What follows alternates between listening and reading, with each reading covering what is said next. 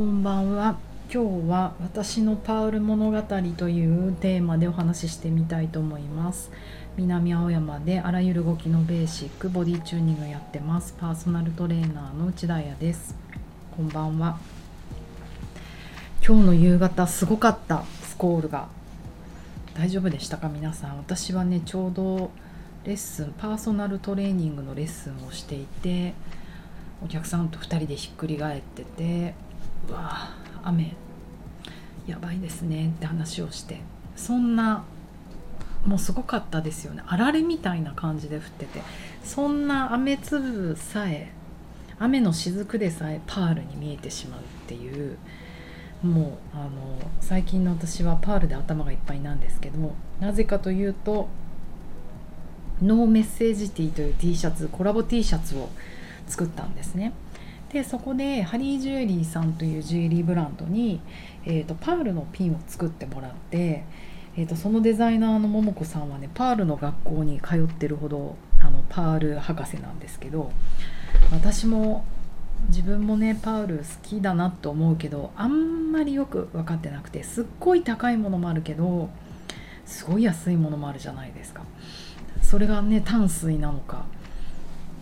海水パールと淡水パールの違いなのかとかちょっとそういうことがあんまり分かってなくてあの少しずつももこさんに教えてもらってます。でも今回の一粒パールはあの淡水パールではなくて本当どこだっけな？インドネシアオーストラリアか。えーと、マレーシア。南洋の海で採れたあの本当に白鳥貝のパール。まあなんとなく私から私は本物って言いたくなるものなんですけどそれにこだわって作ってもらってます。でえーと、そうそう私の信じ物語ってねあのうんなんでこうなんか好きなんですよね。パールとゴールドが好きです。それしかつけないかも。あんまりこう半期の石とかってうんなんか作っうんまあね運動してるし人の体を触る仕事だからゴツゴツしたくないっていうのもあるんですけどそれにしても、ね、パールは丸いからゴツッとしてるじゃんっていう感じなんですがなんか存在が好きなんですよね。なんかフラッシュダンスとか見ててあの昔の映画ですけどバレエのオーディションをね主役の子が受けに行くシーンがあってそのバレエのオーディションの列に並んでるその子たちがもう絵に描いたような典型的なバレリーナみたいななんか髪の毛キュッてタイトに結んで、えーと、髪の毛お団子にしながら、えー、わかんない私のちょっと妄想入っちゃってるかもしれないけど記憶ではえっ、ー、と紐みたいなあの細いヘアバンドみたいのしてでそれで眼鏡かけてパールかけてるっていうのがすごい可愛いなって思ってでもねちょっとこれ妄想入ってますかね。私の中では彼女はそうだった。脇役の子たちね。ああいうなんかちょっとああいう世界好きですね。だからあのー、パールのピアスしてたりしました。ででも自分が一番ねパールで思い出すのはマヨルカ島なんですよね。マヨルカ島っていう島がえーと、スペインにありまして、えーとうん、結構大きい島なんですよね。で自分がまさ、うん、そんなにヨーロッパアメリカばっかり行ってたからヨーロッパが急に人生の後半にちょいちょい行くようになってで、まあ、スペイン人のボーイフレンドがいて、えーと、マヨその昔なんですよ。でマヨルカ島に行ったんだよね。なぜかっていうとそのボーイフレンドのお母さんがマヨルカ島に可愛いアパートメントを持っていたまあそこだったら泊まれるし。あと弟ボーイフレンドの弟がマヨルカの海洋大学海の大学に通ってて海の研究しててマヨルカ島住んでるから弟に会いに行こうとか言ってマヨルカ島に行ったんですね。本当あの海に囲まれた当たり前か島だから。でえっ、ー、とそうでもね私本当にスペイン語が話せなくてお恥ずかしながら。なんでだろう？話せそうで話せないんだよね。でもあのヨーロッパの人たちすごいなって思うのはほとんど全員喋れるじゃないですか。あのスペイン語喋れる人はイタリア語とフランス語も喋れるんだって。でスペインの人はもうポルトガルの人とも全然喋れると。だからあのうん、いいな。だからあやも早くスペイン語を話せるようにならないとってみんなに言われだけどなかなかもう英語だけで必死じゃないですか。彼との共通言語は英語で。ででもすごい困ったことにスペインの田舎って英語がほとんど通じないんですよ。もうねびっくりする。あのマユルカ島は都会だったけどあのハワイっぽい感じです。ヨーロッパのハワイって感じ。だけど彼が住んでいるク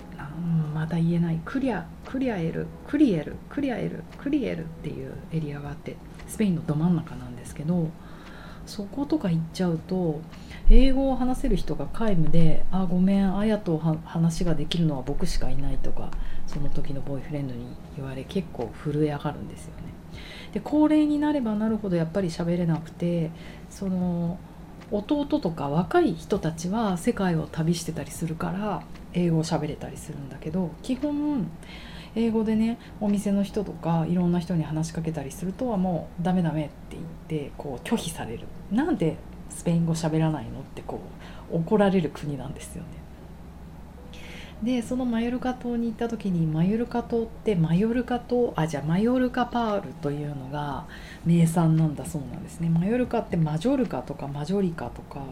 まあ、いろんな言い方があるみたいだけどなん、ん、パールマジョルカパールっていうのかな？マジョリカパールっていうのかな？であのそれってあの最高級の腎臓パールって言われていて今思えばもうリアルなパールじゃなかったんですよね。あのうん、ガラスみたいなものにその真珠のエッセンスを入れてすごく開発されて、まあ、それがお土産として産業と成り立ってると。綺麗なんですよ。見た目すごい綺麗で。だから私もせっかく来たから前遠い本当に遠いからマイルカ島とか日本からねどうやって行ったんだろうっていう乗り継ぎでロシアを経由して一回クリアエルマドリッド入ってクリアエルじゃなマドリッド入ってバルセロナ行ってマイルカ島だった気がするのでフラフラになりながらもマイルカパールマジョルカパールが欲しいって言ってじゃあ買いに行こう。まああの本当島がもう一大観光地になってるのでそういう小さなお店がねこうストストゥール？ストールっていうんですか？連なってて本当ねノスタルジックで可愛い風景なんですよ。原宿の竹下通りみたいなものが石畳で美しくあの大体1階がお店になっててその上にみんなアパートメントとか持って住んでる感じなんですけどお母さんのアパートメントもそういうお土産屋さんの上にあって。で買いに行った時にまあ何買ったんだっけなグレーのパール大きめのパールのピアスとなんかココシャネルみたいにしたいと思ってぐるんぐるんにあな二重にできるような長いロングパールネックレスを買いまあまあ買ったのかな。で、えーと、お会計をしてもらったと。で、えー、うん、なんかすいません本当に値段いくらか忘れちゃったんですけど買ったよいくらだってってこう言いに行って彼に。で彼がふーんって言っててでちょっと待っててとか言ってそのお土産物屋の結構おばさま厳しそうな老眼鏡をかけたバーヤみたいなおばさまでその彼女と10分ぐらいなんか楽しそうにトークをしてたんですよスペイン語で。でも全くわからないから私はぼーっとお店の中見てて。でそしたら「ああやあのあやディスカウントしてくれるって」って「安くなったよ」って教えてくれたら結構な金額安くなったんですね。あのまあそんなにそういくら6000円からね1万円ぐらいもうユーロでも言えない安くなって結構驚いたんですよ。え何？この15分のトークで一体何が起きたの？と思ってちょっと不機嫌になって私も。えなんで私に提示してきた金額とそのボーイフレンドに提示してきた金額がなんでこんな違うの？って言ってこうすごいもう喧嘩その後。で聞いたらあの僕の話す言葉が美しいからだってっていう理由ではいやなんかなんじゃそれって思ったんですけど本当にあのスペインってエリアによって言語が違うカタルーナカタルーニャ地方とかもうそれ以外思い出せないけどなんかなんとか地方とかバスク地方とか言語が変わってくるとでプラスその階級によって話す言葉が違うんだって言われてで彼はなんか言語学とか勉強してたから、まあ、そういううるさそうな老眼鏡をかけたバーヤみたいなおばあさん見つけて綺麗な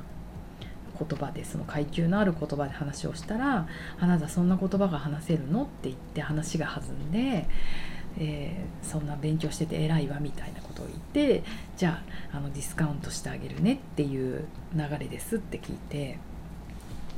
なんか結構考えさせられたんですよね。いややっぱり私はスペイン語を絶対話さないって思ってなぜならただ普通に話すだけで精一杯にもかかわらずそこで階級がバレるともう一生懸命話せば話すほどどんな階級なんだって思われるから多分きっとその言語によって物の値段が変わっちゃうぐらいなんかエモーショナルなんですよねスペインの人って。そういうことっていっぱい起きてるんだなって。私なんて見るからにアジア人だしそのマヨルカ島とかその時アジア人にすれ違わなかったと思う。中華街とかもないんですよ。だからもう見るからに観光客だからもう花から受け付けてくれないみんな。むしろ私が近づいていくとわ英語でこの人話しかけてくんじゃないのみたいな あの感じでみんなこう逃げるみたいな。だからその時にもう絶対スペイン語話すのやめようと。って思ったのを思い出しました。それが私のマヨルカ島の思い出。なんか今でもあるけどマヨルカ島のパール。それ見るとそのことを思い出します。でもすごく島は素敵で本当海に囲まれて海の色はあんなヨーロッパの海は見たことがなかったからなんかね水色だけじゃなくてえーと、グリーンが緑の色の層がこんなにあるんだっていうリーフだからってこと？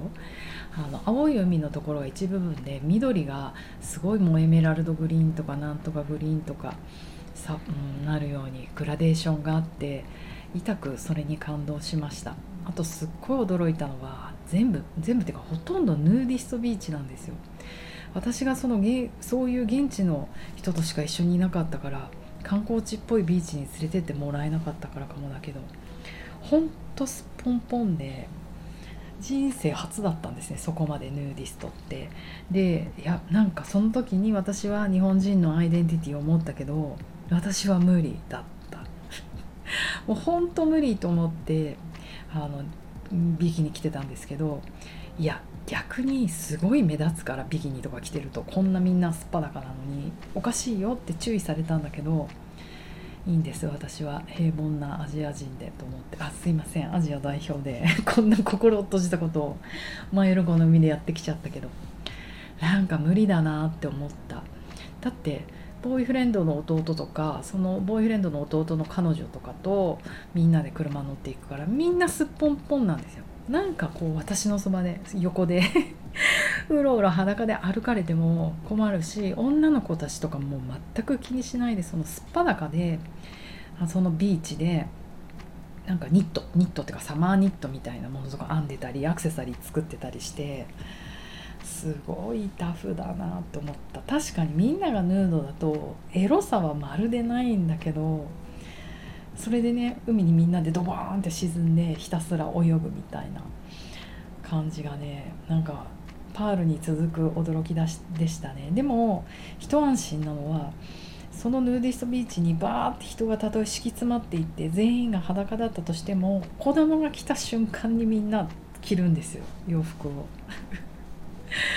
何そこ気使ってんのと思うけどなんか未成未成年どころ、うん、小さい子来たりするとちゃんとみんなこう一斉に何十人いても着るんですよね。それがあのすごい印象に覚えてます。そう。いいなまたマヤルカ島とか行くことあんのかな。多分ないな。一生行かない。なんか私の中の本当にもうこう夢のような島だったかなと思いますそうなんかラジオでやけにこのスペイン人のボーイフレンドの話をするからなんかすごい好きみたいなんですけど理由は害がないからです 今もう会うこともないし日本語全く話せないから何話してもバレないなと思って話してます。という今日はあのくだらないパール話でした。えーと、ハリージュエリーのももこさんと作ってるパールすごい可愛いし一個一個形が違うバロックスタイルになってます。光の当たり方によってグレーっぽく見えたり白っぽく見えたりなんかいろいろあるので是非あの見に来て選んでいただければと思います。あの東京以外の人中目黒にその日に行けないよって人もあのなんか通販とかでね買えるような感じにできたらなって今ももこさんと相談してるのでまたそれ決まったらラジオでお伝えしたいと思います。では金曜か今日皆様良い夜をお過ごしください。ではでは。